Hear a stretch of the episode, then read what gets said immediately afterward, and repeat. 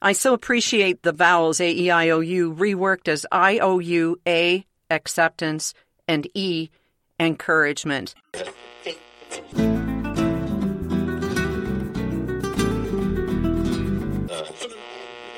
Contentment is so absolutely essential to a good life.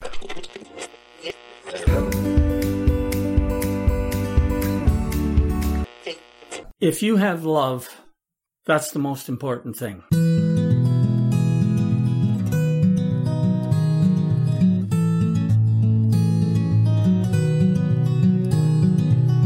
Welcome to Elder Wisdom Stories from the Green Bench. On this podcast for and about seniors, exploring love, loss, hope, life, tragedy, triumph, and so much more, I'm your host. My name is Erin Davis. Schlegel Village's retirement and long term care homes has made this podcast possible as a way to share the lives and stories of some people you might just see sitting on one of Schlegel's green benches, connecting, chatting, just enjoying the gentle perfection of any day, no matter the season. Rita Monroe is our guest today. She joins us from the village of Arbor Trails, a place that she quite literally makes more beautiful simply by being there by offering her outdoor expertise and bringing people together to help make this residence a place where their gardens and their souls grow together. Gardening is her passion, but her career was not at all what she hoped it would be, at least not at the start. But like most anything she plants and plans, it too grew into something beautiful. Rita and I are missing our beloved co host Lloyd Hetherington today as he continues to recover from some long awaited surgery. We love you, Lloyd, and we're keeping your spot warm here, my friend, as we chat with Rita Monroe. Oh, Rita, my dear, how does your garden grow? Here we are in December. You must be just itching for spring. Well, yes, of course. And I'm hoping to have um, two or three meetings over the winter where we can talk about what we will do next season. And that keeps our spirits up, you know. Wonderful. Now, are there innovations that you plan for the following seasons or different designs? What do you discuss at these meetings? Well, because this is our inaugural season, we haven't had any meetings of that sort.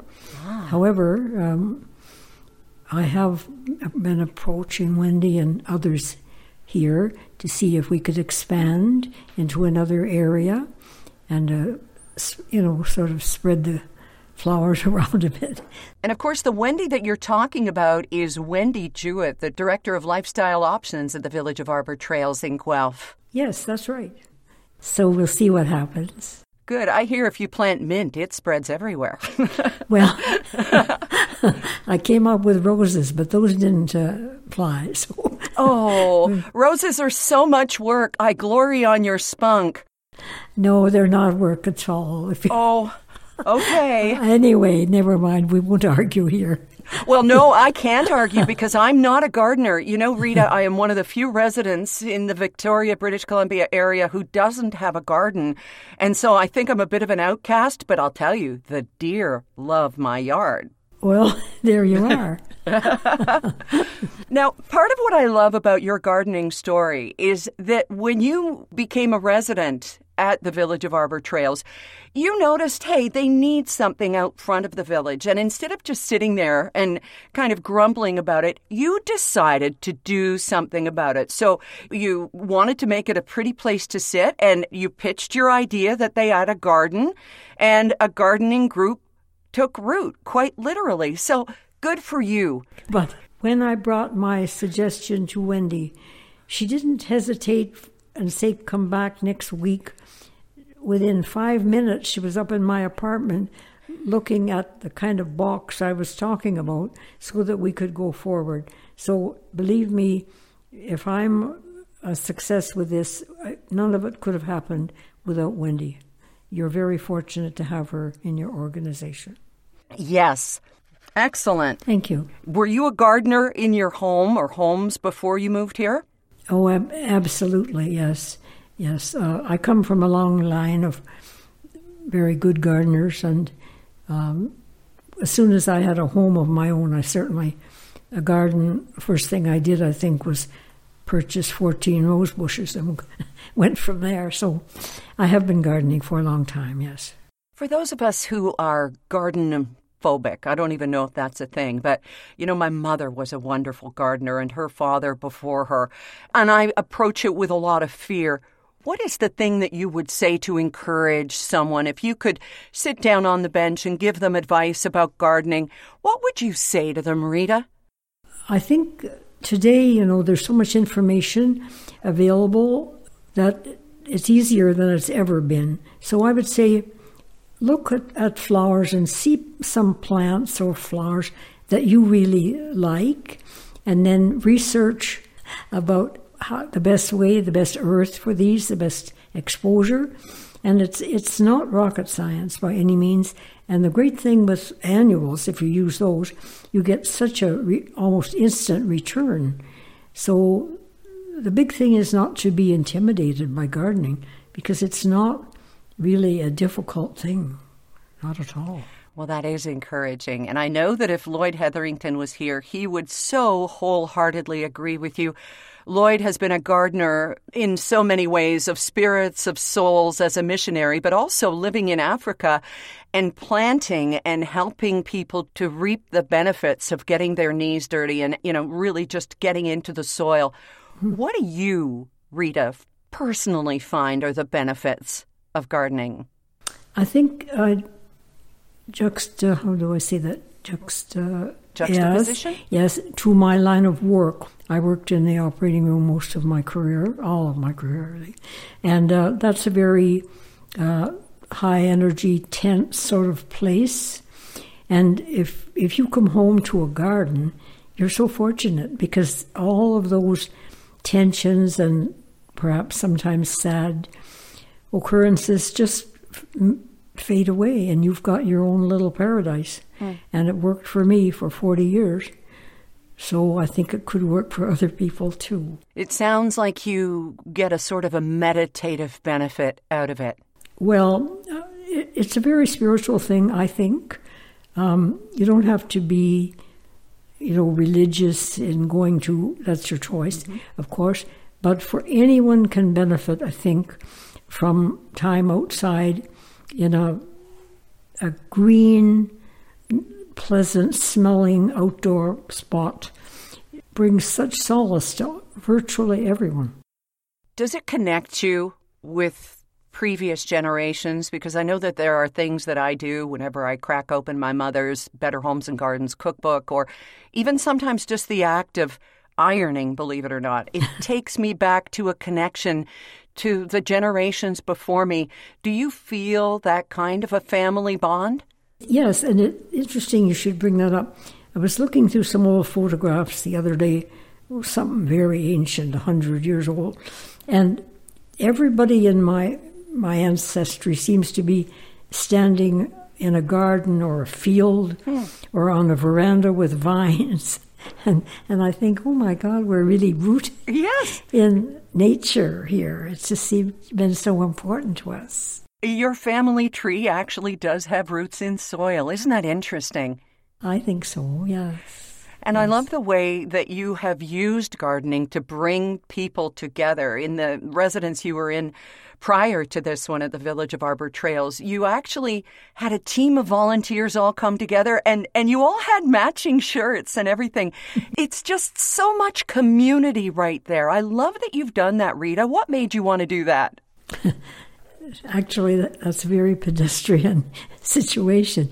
What in that, that other village where I was, we had been connected with Cullen Gardens, which was a, a beautiful open garden park, mm-hmm. which some of us had a membership there, and suddenly it closed, and so um, one person who, who had been an employee there was employed then at our village to it was we were new, so to do the landscaping.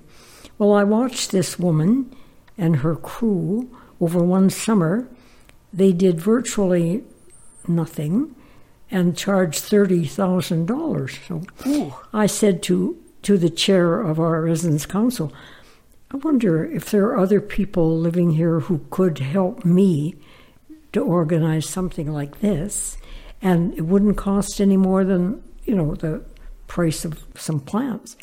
So he thought about it for about six months, and about March, he said to me, Rita, let's go for it. So we put up a sign, and the people, as I say, 25 came to my first meeting, and we transformed that village. It was, it's beautiful. That is incredible.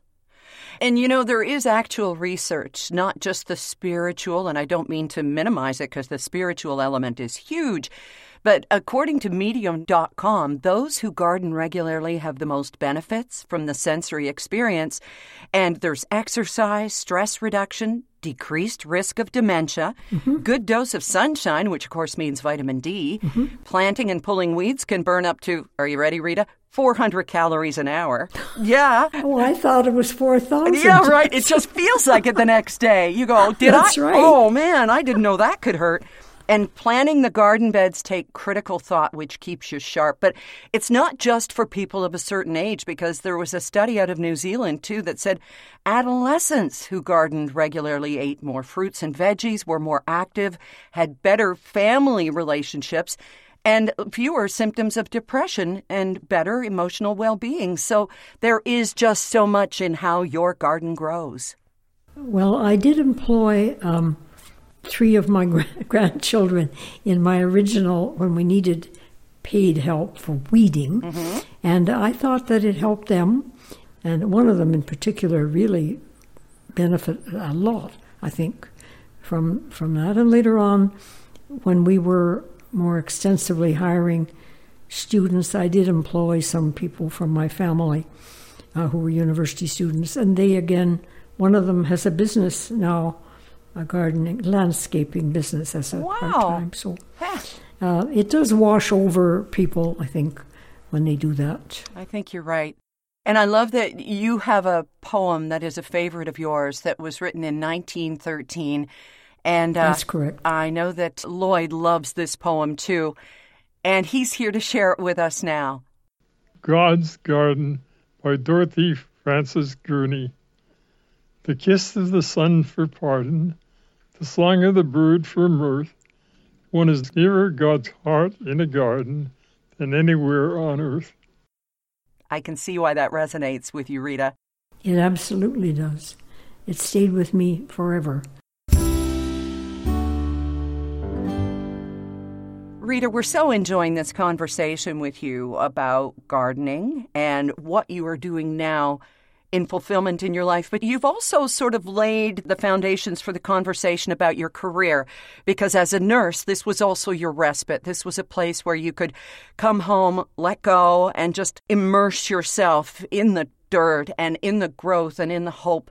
So tell us, Rita, about your career. It wasn't exactly how you thought it was going to go at first, was it? No, it was not. Um, from around the age of 14, I thought that I would be a journalist. Uh, however, um, this was in the 40s, and there wasn't. There were very few assistance programs, and uh, my mother informed me that that was not in the cards. Mm. So I better think about nursing, which had been her career. Mm. So I rather reluctantly agreed. I didn't have a choice, I guess, oh. and I did that. But from after six weeks there, in those days, we went to a hospital and we were apprentices really. We lived there for three years in a residence beside the hospital. We were really immersed in the hospital life. Where was that, Rita? Kingston. Okay, all right. Um, so within three weeks, I thought, oh, thank God I'm here. this is my career. I love it here. Oh. I didn't tell my mother till graduation day, though. I didn't like for her to win that one. and then, um, as choosing a career path after that, I really did not consider the operating room. Uh, I wanted some place where I had more interaction with patients. However, I was convinced by the supervisor there that I had a great aptitude for that sort of work. So again, reluctantly, I went there for a few weeks and I realized, oh, maybe I have it. So then I came to Toronto and did postgraduate work for the operating room, and I spent the remainder of my career virtually there. In various uh, opportunities came my way, and I was had a lovely career. Enjoyed every day. It seems for a lot of people, those of us who watch medical dramas, of course, which is fortunately the only experience we have with an OR conscious, um, that it would not seem to be something that someone could say, I really loved it. And yet, if you meet people like you who work in the OR, they come out of it with this love. What was it about the operating room that really stimulated you, that made you feel like you had such a great career, Rita? Well, for, for one thing, everything that you're doing hopefully is helping someone, which is a great feeling, you know. And there's terrific team spirit in an operating room. Everyone is on the same page, of course. And there's a huge uh, feeling of organization. And I love that. I don't like higgledy piggledy things. I like it when everything is going the way it's supposed to. And also the fact that in an emergency, everybody s- seemed mainly to do what they were supposed to do, so we averted many potential tragedies, I suppose. Mm-hmm. So spending your days like that is a pretty good way of making a living, really, in my opinion. It is. It is. Of course, there is that old saying, do what you love and you'll never work a day in your life. But of course, I know. That's right. But in nursing, it is such a hard job. My mom was an RN, but she wasn't in the OR at all. And No. are there any days or experiences that really stand out to you in your career, Rita, when you look back on it? I'd rather not say. Um, it's a little too personal, I think. I'm sorry about that. But No, don't be sorry. That just tells me how deeply you felt it. I was trained in the days where anything that went on there stayed there, sort of thing. So there, there certain there were multiple times when I, when there were days. Some were wonderful, some not so much, of course. But uh, overall, it's, it was just a good feeling of having done a, a job and done it well, and been appreciated, and hopefully made a difference in people's lives. Sometimes You undoubtedly did, oftentimes. I'm sure of that.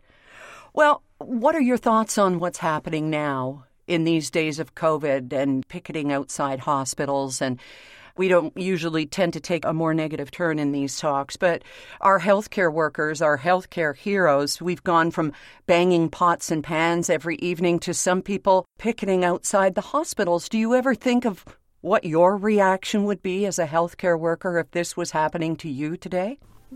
every day, Erin. When I see it, I find it mm.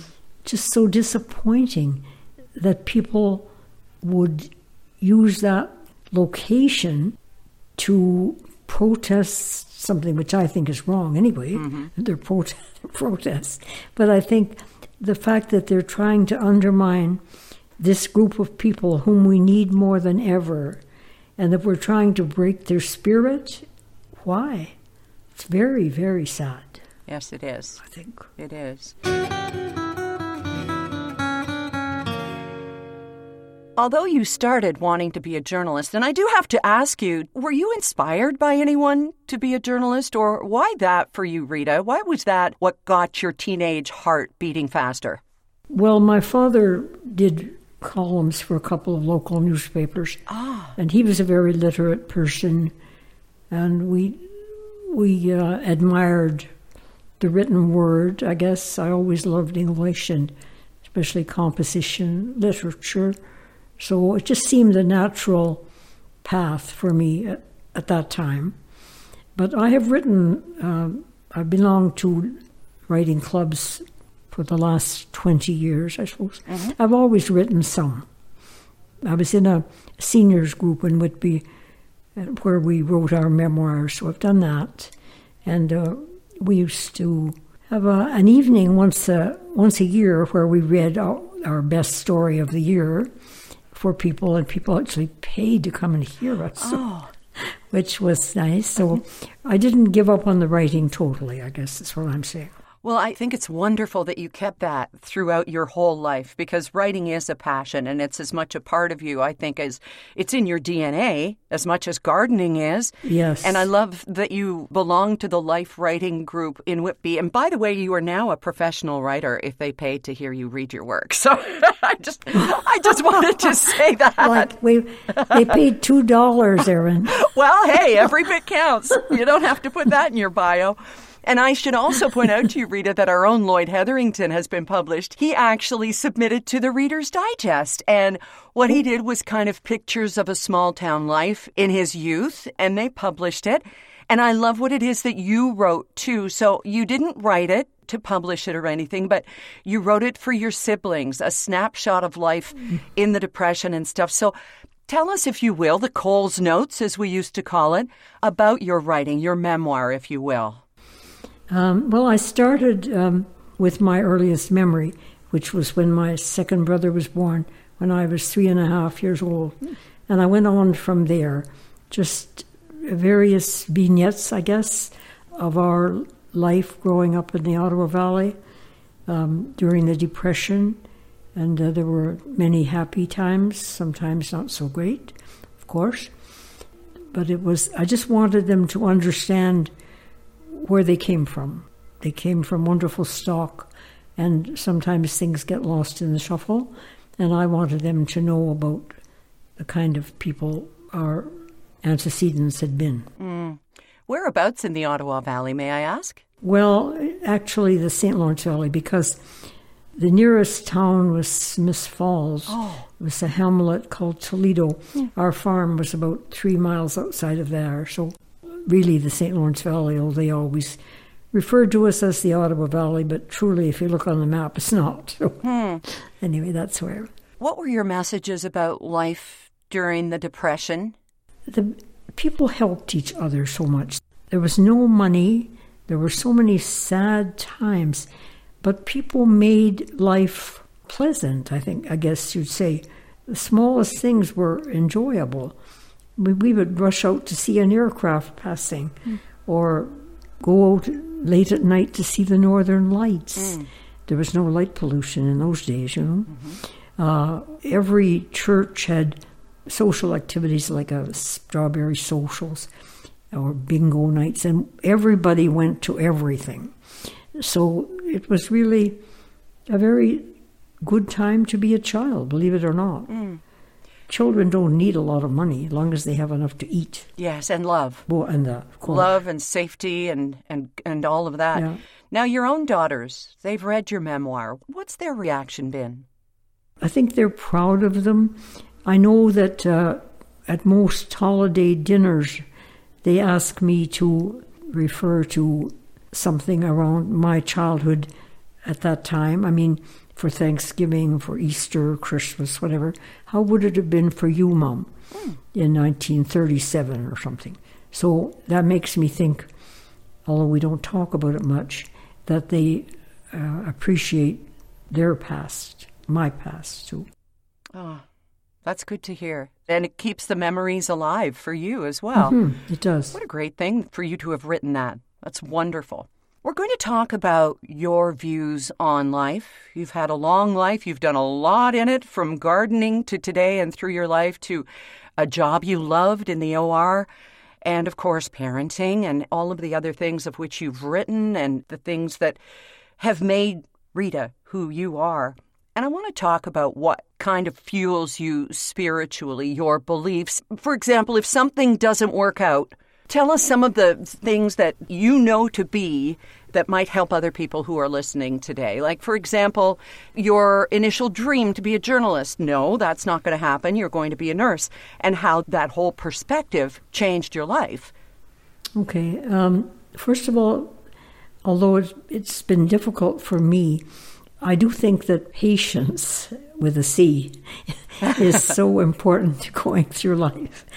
Uh, because if you're going to get, you know, all upset about every little dream you had that didn't come, you're going to have a very emotionally difficult life.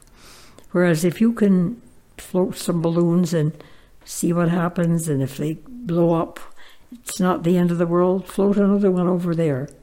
So I've become a much more patient person through my life. And as you said, I do believe that things work out the way they were meant to, that there is a sort of pattern to our lives.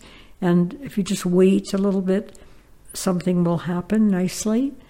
Not always, of course, mm. but you have to be hopeful. Always keep hope ahead.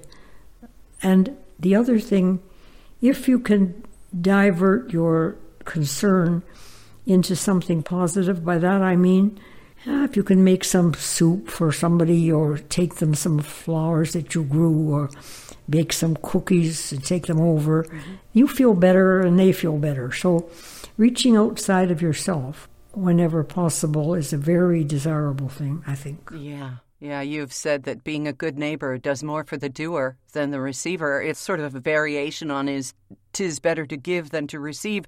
But it's so absolutely true. You just feel so good about it.